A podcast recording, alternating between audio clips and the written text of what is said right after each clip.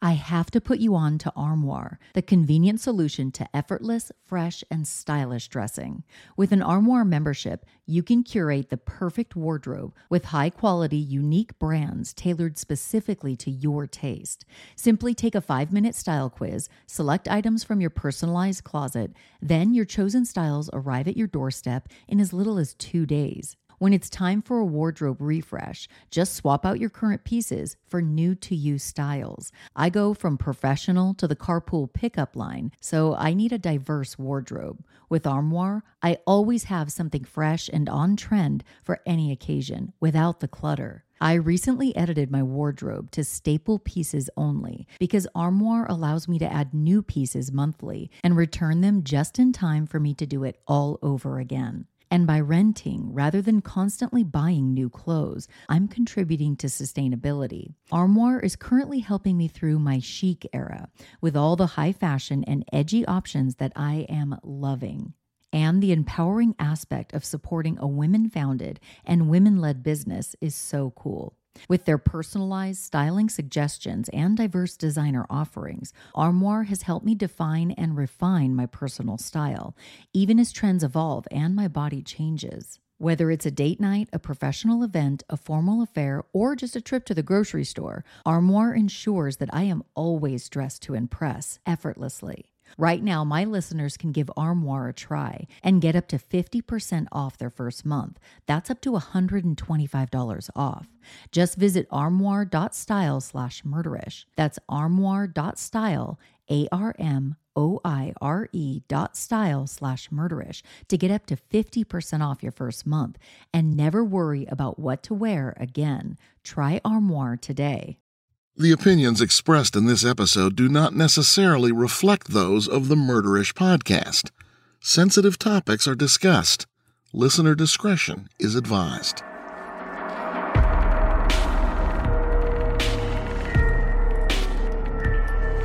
Hey Ishers, it's Jamie. Thank you for joining me on another episode of Murderish. This episode is brought to you by HelloFresh and Podcoin. As of the date of this recording, I'm gearing up to go to CrimeCon in New Orleans. I fly out in a couple of days and I'm so excited to see some of my favorite pod buddies. I'm also really looking forward to meeting some listeners too. CrimeCon is always a really great time. I'll probably end up doing a CrimeCon recap episode on Patreon because I'm sure there will be a lot to talk about. So stay tuned for that. If you want to find me on Patreon, go to patreon.com slash murderish. Speaking of Patreon, I don't want to go any further without thanking my newest Patreon supporters, Lindsay, Pamela, and Louisa. Thank you so much, you guys, for your support. It is very much appreciated. During this episode, you're going to hear about a great true crime podcast called Case Closed so you'll have to have your subscribe trigger finger ready. This case was suggested by my friend and listener of the show, Heidi. Heidi was also very helpful in gathering some case information for me. This case involves a young child, so please use discretion before listening. Today's case brings us to the Twin Cities in Minnesota. It was the early 90s when a young girl went missing, just yards away from her home. Authorities would zero in on a suspect fairly quickly and make an arrest. But laws were different then, and perhaps, if this crime had occurred in the present day, the outcome may have been vastly different. Join me as I walk you through the tragic case of Corinne Erstad.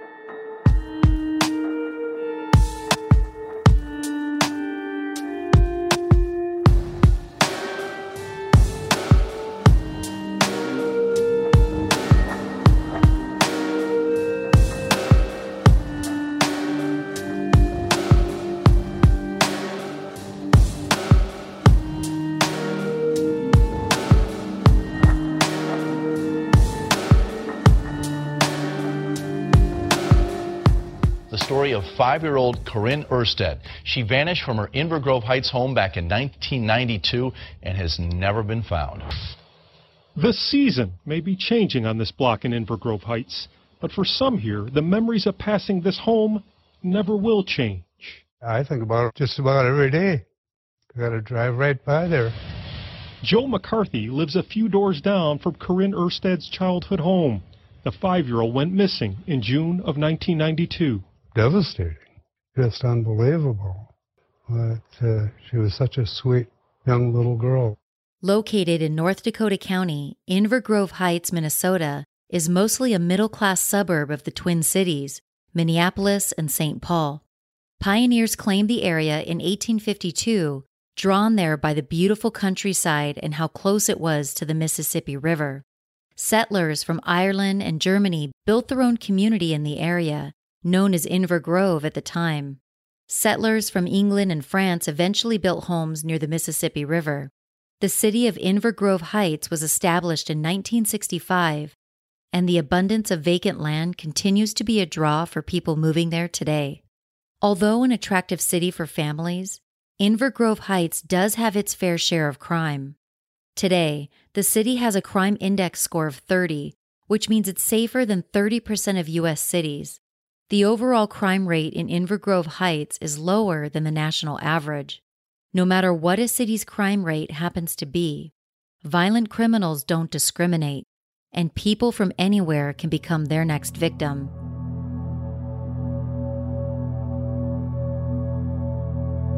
On June 1, 1992, around 7:30 in the evening, 5-year-old Corinne Erstad walked out of the front door of her home in Inver Grove Heights. Outfitted in a white sundress imprinted with green and pink watermelons, Corinne was headed to nearby Skyline Park. The little girl left her house with no shoes on. The park was located right outside of Corinne's backyard, only yards away from her house. Only five minutes after she left, Corinne's two older brothers were sent to bring her back home. When her brothers arrived at the park, Corinne was nowhere to be found. The young girl had vanished in a matter of only five minutes. Corinne was reported missing two hours later by her mother, Mona Williams, and her stepfather, Steve Williams. Some have questioned their decision to wait two hours before contacting authorities. Police received an early tip from a child who reported seeing Corinne at the park. He reportedly said that Corinne was talking to a man and petting his dog at the time. The boy reportedly was not able to say who the man was. Corinne Leanne Erstad was born on February 17, 1987, and lived in Inver Grove Heights, Minnesota with her family. The 40 pound girl with brown hair and brown eyes had a troubled home life. Corinne's family moved around a lot, and their only source of income was welfare. Corinne's mother was previously treated for an addiction to cocaine, and her biological father was treated for depression. Shortly after Corinne was born, she and her brother spent time in foster care. Corinne loved the family's pet cat and their dog Yogi. Like many five year olds, she also loved her Barbie doll and her stuffed teddy bear. Corinne often rode her new bike and always made trips to the nearby park with her brothers. Corinne has been described as sweet, trusting, affectionate, and happy. Corinne's father, James, said, quote, She tells a lot of people that she loves them. 30 year old James lived in Lakeville, Minnesota, about 30 miles away from where Corinne lived.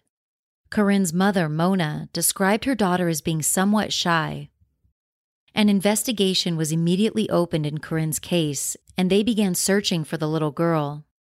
Inver Grove Heights Police Chief Stanley Troyer said he wouldn't speculate on whether Corinne was still alive. Troyer declared the investigation would go on until the young girl was found. Initially, the investigation was focused mostly on claims that Corinne was seen talking to a strange man in the park. The investigation, however, shifted quickly and investigators began to turn their attention to friends and family members of Corinne. Numerous searches for the young girl were conducted, and at one point, canine units were called in to aid in the search, and they caught on to something. The dogs were able to track Corinne's scent to a trailer home located in Oakdale, Minnesota, about 10 miles away from Corinne's home. The home belonged to a man named Robert Guevara, Guevara, 24 years old at the time, was a longtime friend of Corinne's stepfather, Steve Williams. Corinne's mother, Mona, had dated Guevara briefly in 1987 after her separation from Corinne's father. It was reported that Guevara often stayed overnight at the Erstad house when he got too drunk. It was also reported that Guevara often slept next to Corinne in her bed. That said, Mona and Steve Williams would later vehemently deny this allegation.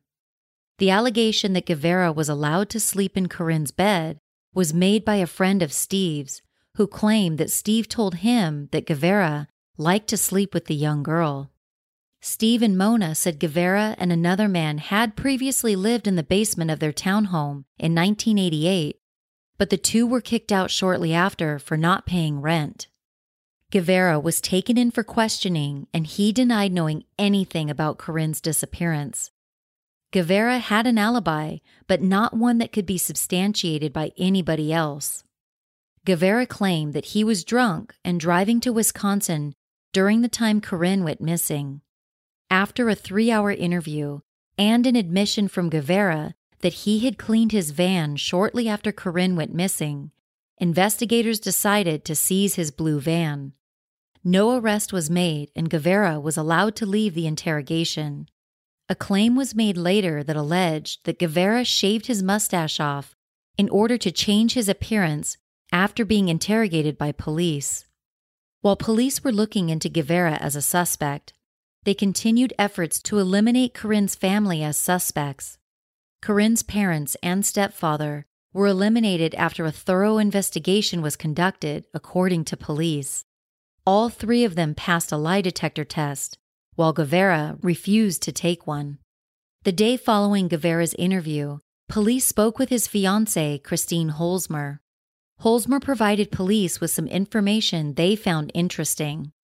She told police that Guevara told her he threw up three times after visiting his storage locker on June 2nd, the day after Corinne went missing, a detail that would later be used against him.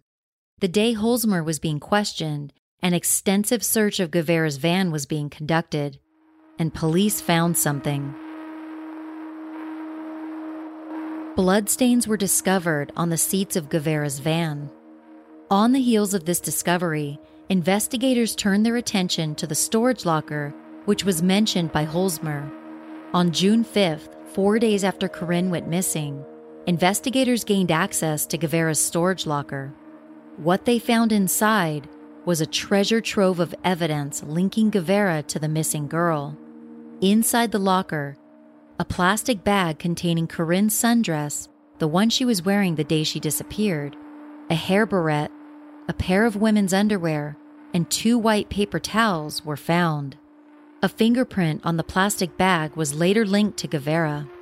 Another bag was found inside the locker, and it contained Guevara's t shirt, a white diaper, a blue towel, and an insurance receipt. Mostly all of the items had bloodstains on them, the paper towels and women's underwear were soaked with blood. Inside of Guevara's home, investigators would discover even more blood-stained items. A blanket from Guevara's bed, his blue sweatpants, and another paper towel were found, all with bloodstains on them. A pink blanket and a pillow were found inside of Guevara's washing machine. The items had gone through a wash cycle, however, a single hair was found on one of the items. Later, a claim would be made that that hair strand was a match to hairs found on Corinne's hairbrush. With the discovery of bloodstains in his van and Corinne's clothing found inside of his storage locker, Guevara was arrested on June 5th and charged with kidnapping, rape, and murder, even though search efforts had yet to turn up a body. Ishers, I'm a huge fan of meals that are fast and easy to cook. HelloFresh is a meal kit delivery service that I've recently started using, and I'm loving it. In fact, I'm not sure why I waited so long to try it. HelloFresh meals are fast and easy and call for less than two pots and pans, which means less dishes. I'm exhausted by the time I come home from work, so I rely on HelloFresh to do all the meal planning, shopping, and prepping for me so I have more time to spend with my family and more time to binge murder shows. You can choose from classic, veggie, and family meal options and switch whenever you want. If you want to knock out meals like a champ, HelloFresh even has cool features like dinner to lunch, 20 minute meals, and one pot wonders. My favorite HelloFresh meal so far is the caramelized pineapple teriyaki burger. If you're ready to get out of the recipe rut and start enjoying the convenience of having meal kits delivered right to your door, I've got a great offer for you. For $80 off your first month of HelloFresh, go to HelloFresh.com slash murderish80 and enter promo murderish80.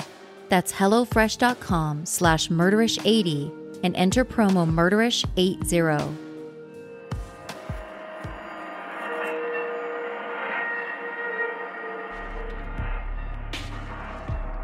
Information continued to come in on Corinne's case. Authorities would eventually learn that Corinne had told her mother that Guevara molested her the same day she disappeared. Curiously, Mona withheld this crucial information for several days after her daughter went missing.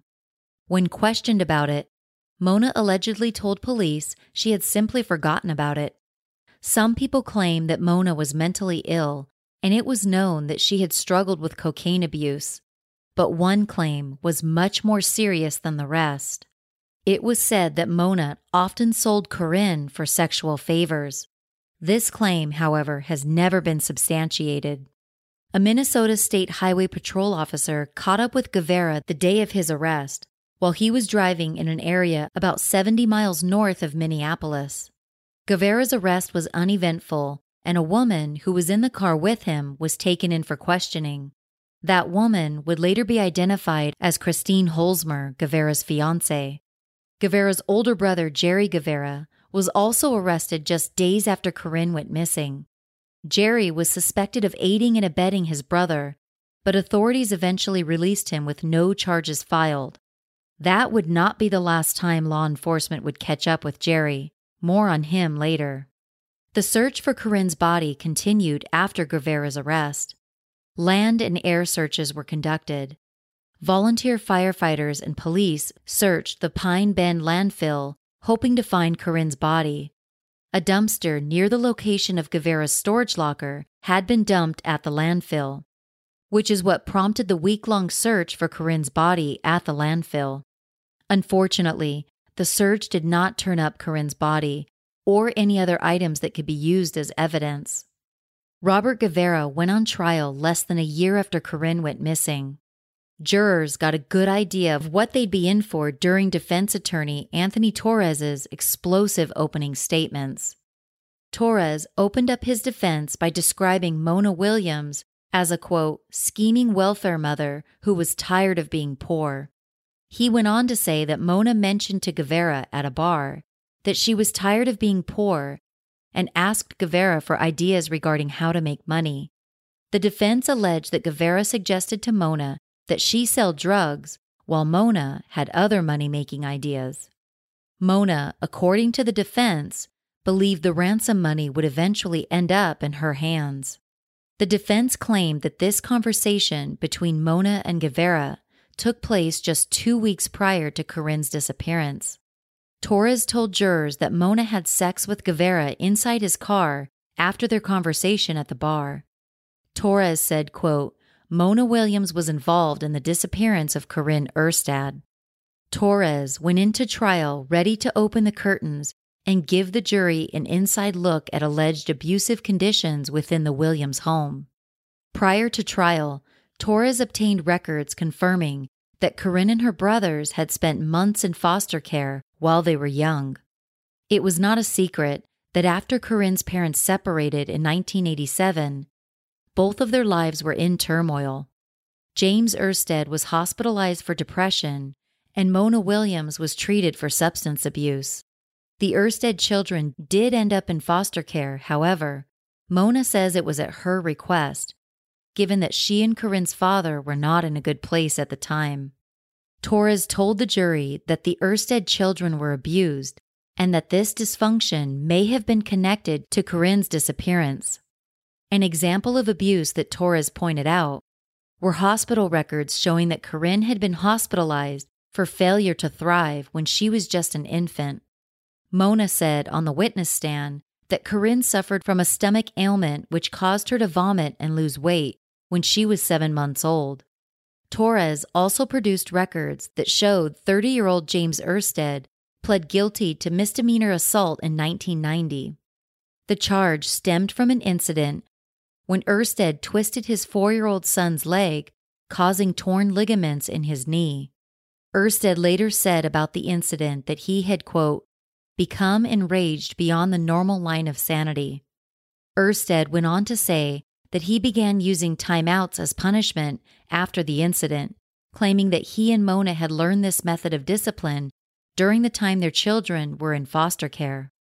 Defense attorney Torres also presented evidence that Mona had a court order of protection against James Erstad. Part of the defense's strategy was to put Corinne's parents on trial right alongside the defendant, Robert Guevara. Guevara's defense team presented witnesses who claimed that his trailer home and storage locker were not secured, leaving an opportunity for someone to plant evidence. They further claim that evidence may have been planted by Mona or Guevara's fiancee, Christine Holzmer, in order to frame Guevara. Torres alleged that Holzmer had been threatened by police if she didn't cooperate with them. He claimed that police threatened to take Holzmer's children away if she didn't cooperate. The defense team offered a theory as to what may have been the motivation behind the crime.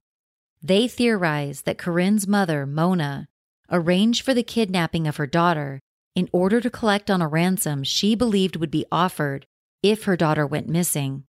Assistant Dakota County Attorney Philip Prokopowicz opened his case by telling jurors that Guevara had boasted to a cellmate in Dakota County Jail that, quote, the police may know that I did it, but they will never prove it. Prokopowicz also told jurors that Guevara told another inmate that, quote, police were never going to find Corinne's body. The prosecutor, however, didn't offer names of either supposed jailhouse informant. In his two and a half hour opening statement, Prokopowicz also laid out for jurors that numerous blood-stained items were found inside of Guevara's storage locker. The bloodstains, Prokopowicz said, were linked to Corinne through DNA analysis. He also said that while Corinne's family was holding a prayer vigil for the missing girl, Guevara was attempting suicide inside a car in a parking lot. He made sure to point out that this was very strange behavior for someone who was supposedly a close family friend.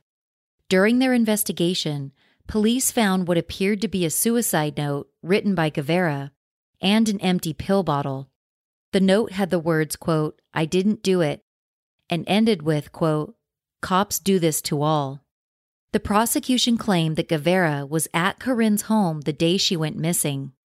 Prokopowicz told the jury that Corinne was napping while Guevara was at her house, drunk. Prokopowicz said Guevara left the family home right after Corinne went to the park.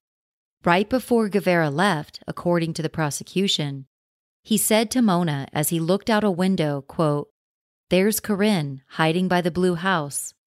After that, Guevara left and Corinne was never seen again. Prokopowicz told the jury that Guevara took Corinne to his house and raped her. He then said Guevara disposed of her body, quote, so his horrifying acts would not be discovered. DNA evidence took center stage at Guevara's trial.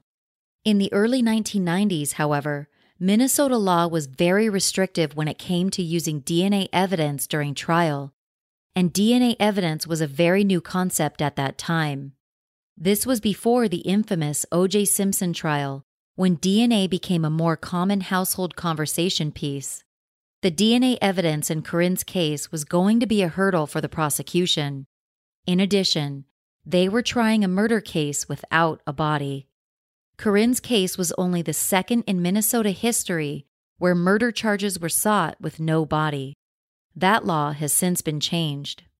The FBI and the State Bureau of Criminal Apprehension performed DNA analysis on the items found inside Guevara's locker and his home. The pair of bloody underwear belonged to Guevara's fiancee, however, the blood found on them did not belong to her. DNA analysis showed that the blood found on the pair of women's underwear belonged to Corinne. Blood found on the underwear was compared to blood found on Corinne's bedding, which got there after she had a bicycle accident the month before she went missing. The blood on the underwear was a match to the blood on her bedding. A pubic hair matching Guevara was also found on the underwear. Holzmer eventually gave police a shower curtain from the home she shared with Guevara. The shower curtain was analyzed, and blood and semen were found on it. The blood belonged to Corinne, and the semen was Guevara's.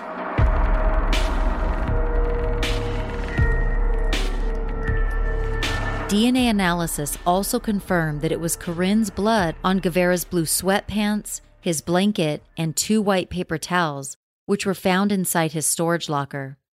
On Corinne's sundress, a strand of hair consistent with Guevara's was found. The prosecution told the jury that all of this evidence was enough to convict Guevara. He addressed the fact that no Minnesota jury has ever convicted someone for murder without a body. Prokopowicz told the jury, quote, but you must take the evidence we have to its logical conclusion.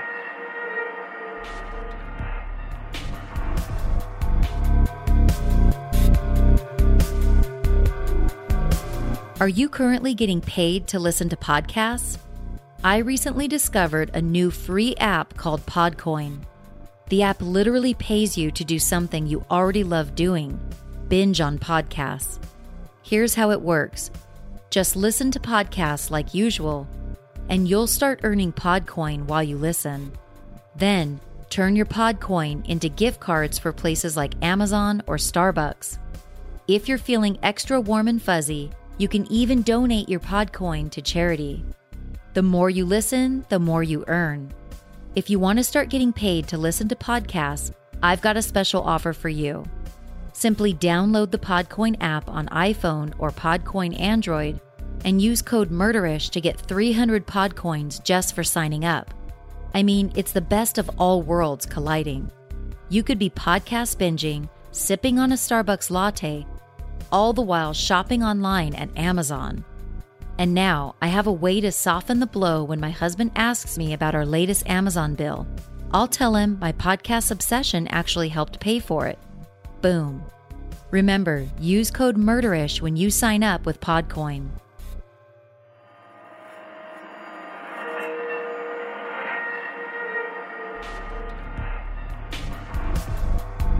If you're craving a new binge worthy podcast, I've got one that's full of twists and turns. Each season, True Crime Podcast, Case Closed, covers solved cases from crime to conviction. Right now, Case Closed is telling the story of Rusty Snyderman, an Atlanta businessman killed in 2010. Rusty was murdered in a parking lot right after he dropped his son off at preschool. A minivan pulled up next to him and shot him four times in the chest, leaving Rusty no time to react. With no known enemies, people could not figure out who would want to kill the caring father and husband. On the current season of Case Closed, you'll learn about Rusty, his loving marriage, and the $2 million life insurance policy in his name. You'll also learn who was in the minivan that day and what motivated them to murder Rusty. Search for Case Closed wherever you listen to podcasts and make sure to hit the subscribe button that's Case Closed.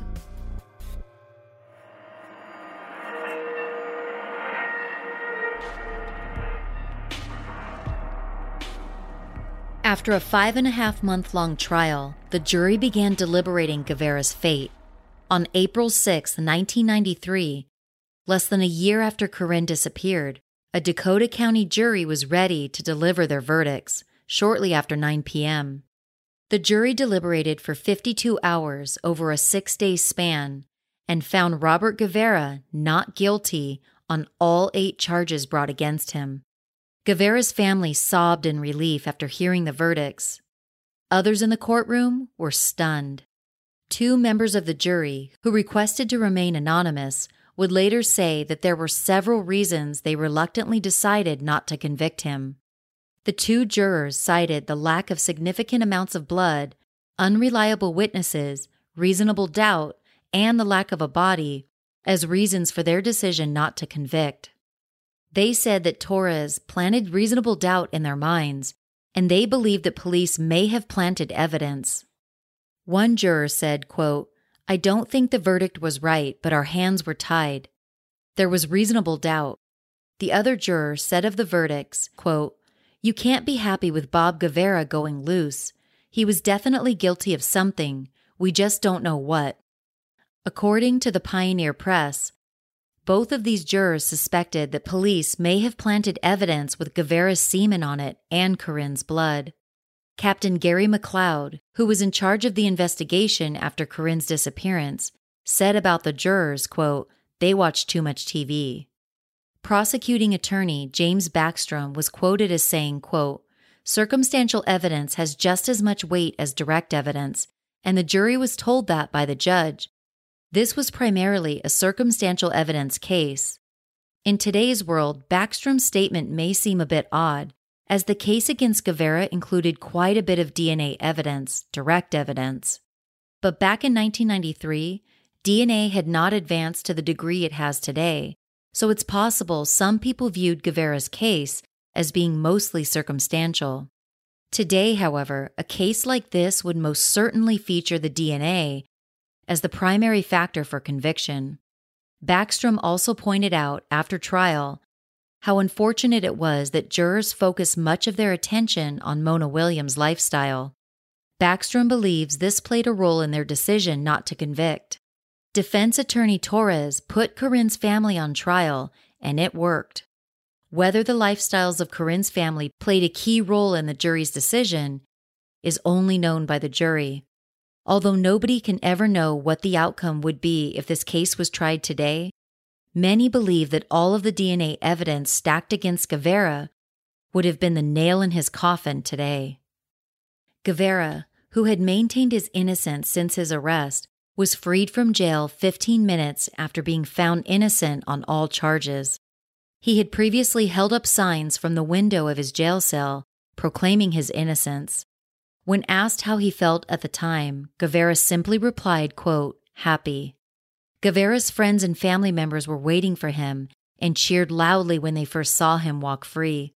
Guevara, 25 years old at the time, wrapped his arms around his attorney, obviously relieved. Guevara's defense attorney said after the verdict, quote, It's been an uphill battle from day one. We not only had to fight the prosecution, we had to fight the news media.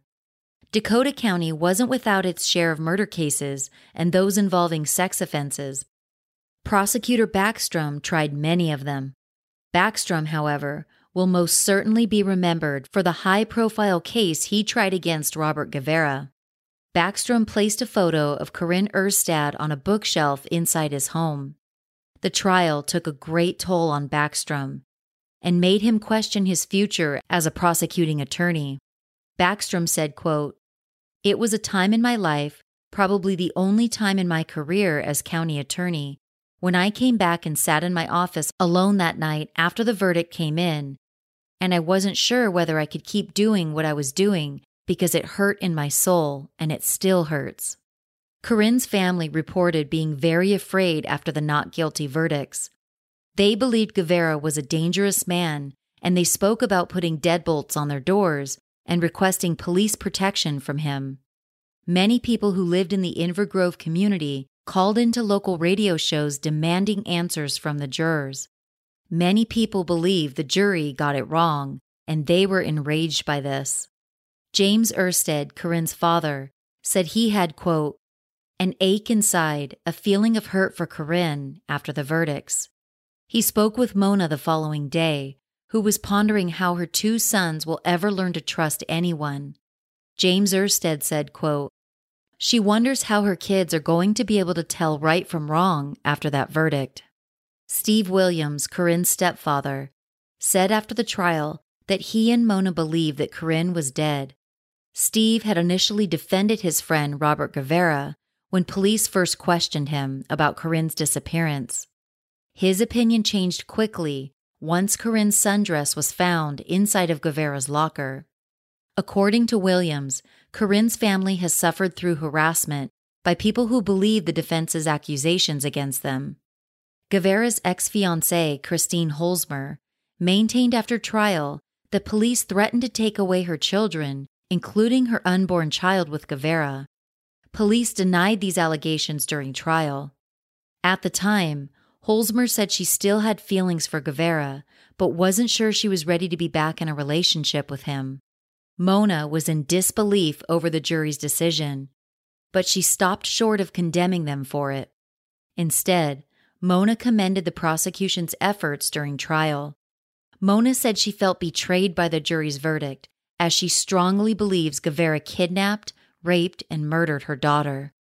Mona fought back tears during a news conference shortly after the verdicts were announced.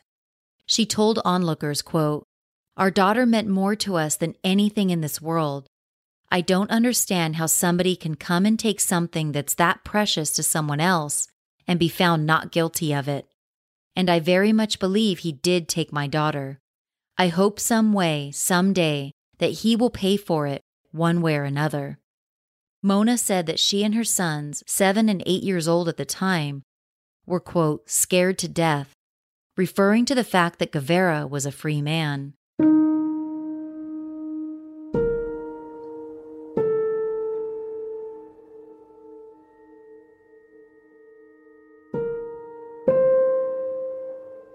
Sadly, about a year after Guevara's trial ended, Steve and Mona Williams mourned the loss of another daughter. Mona gave birth to a baby girl who was born prematurely and with a congenital heart problem.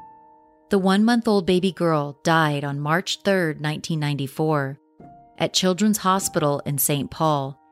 The Williams endured this tragedy while in the process of trying to put together a funeral for Corinne, whom they had always believed was dead.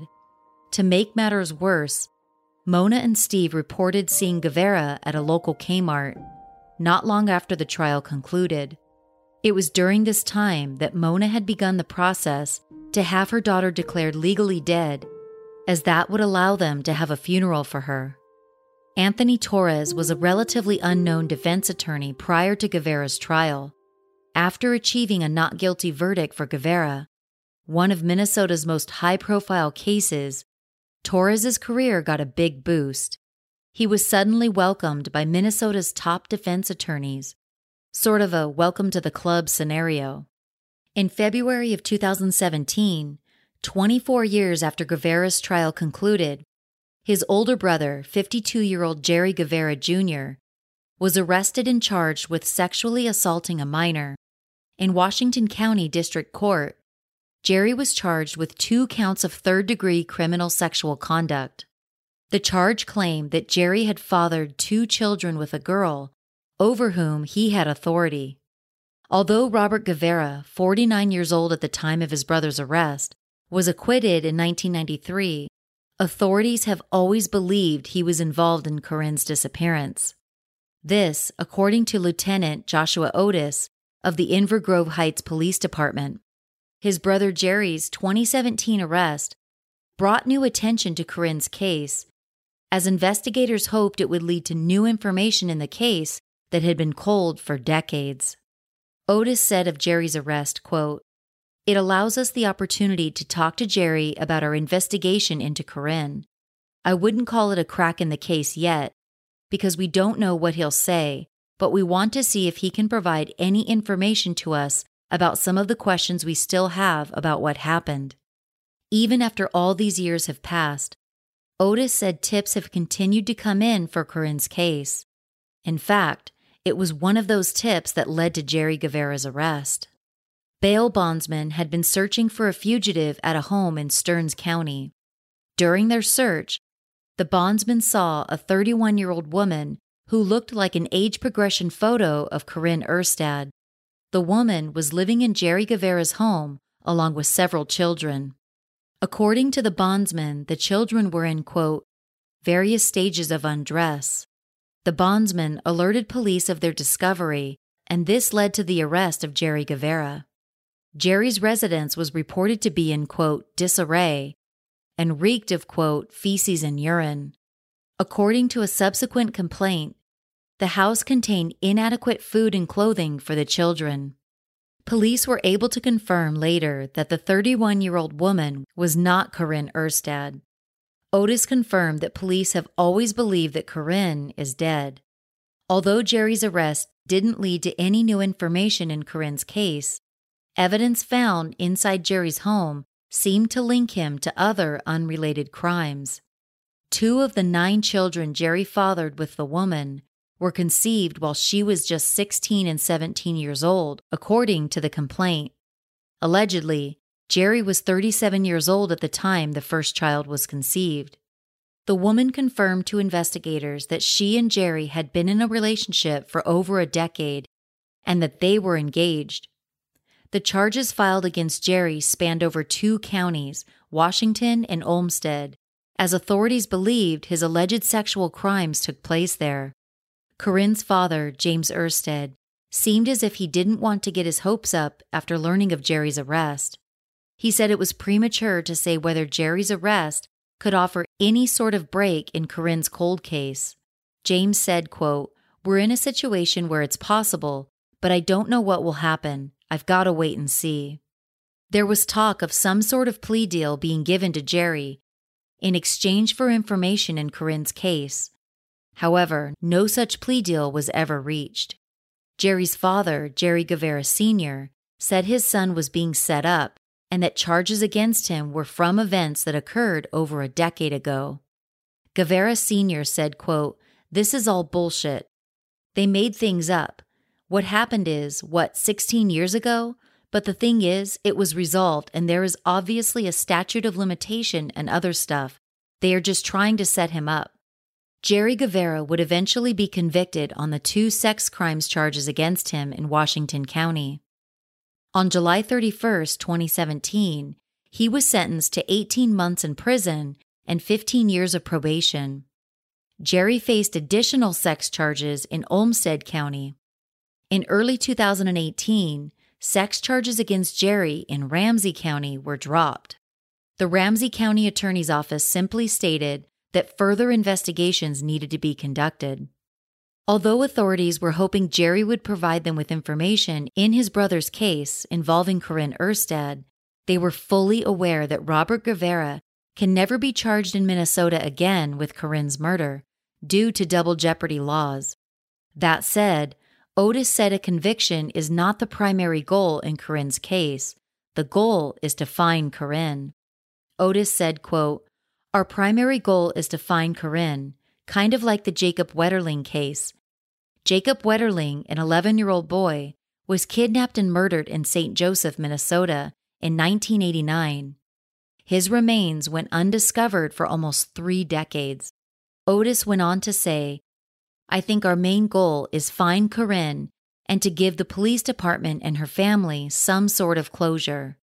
If, however, Corinne's body is discovered in another state and more evidence linking Guevara to the murder is discovered, he could be charged in that state.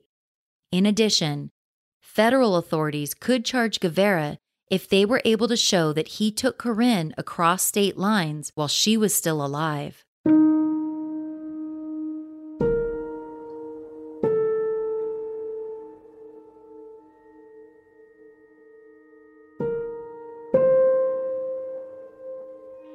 Nearing three decades since young Corinne vanished, her body has never been found, and her case remains unsolved. Two years after she disappeared in 1994, Corinne was declared legally dead. Robert Guevara has kept a low profile since his trial concluded. If you have any information in Corinne Erstad's case, please contact Inver Grove Heights Police Department Missing Persons Unit at area code 651 450 2533.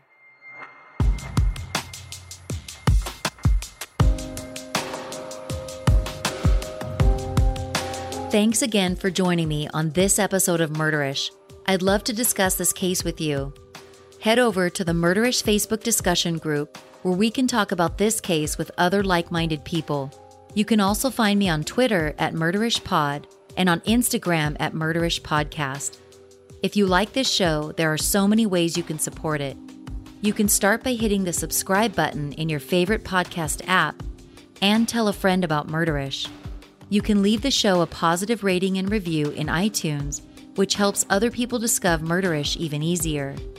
Buying products and services advertised on the show is another way to help. This episode was made possible by HelloFresh Myro, and Podcoin. Make sure to use my special URL or promo code when you buy. Interested in extra murderish perks? Go to patreon.com slash murderish, where your monthly support will take you behind the mic and give you access to perks like exclusive bonus content, murderish t-shirts, stickers, a shout out on the podcast, and other cool stuff. That's patreon.com slash murderish. Want to show the world you're not a murderer, just murder-ish? Check out my online merch store at murderishpodcast.threadless.com. I have t-shirts, coffee mugs, and other cool stuff available. Email any comments or questions you have to murderishjami at gmail.com. That's murderishjami at gmail.com. Murderish is mixed and mastered by John Buchanan of Audio Editing Solutions. Music in this episode was composed by Nico of We Talk of Dreams. This episode was researched and written by me with research help provided by Heidi Bremer. As always, Ishers, thank you for joining me on another episode of Murderish. And remember, listening to this podcast doesn't make you a murderer, it just means you're murder ish.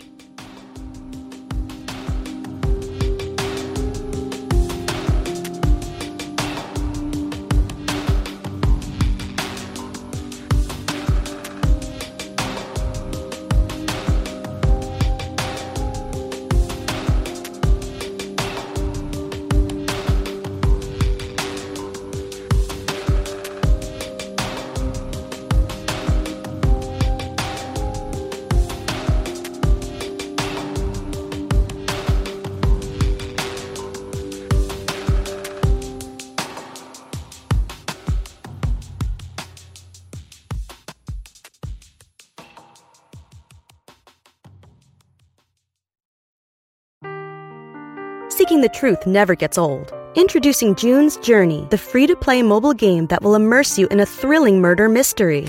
Join June Parker as she uncovers hidden objects and clues to solve her sister's death in a beautifully illustrated world set in the roaring 20s.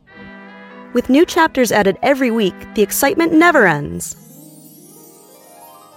Download June's Journey now on your Android or iOS device or play on PC through Facebook Games.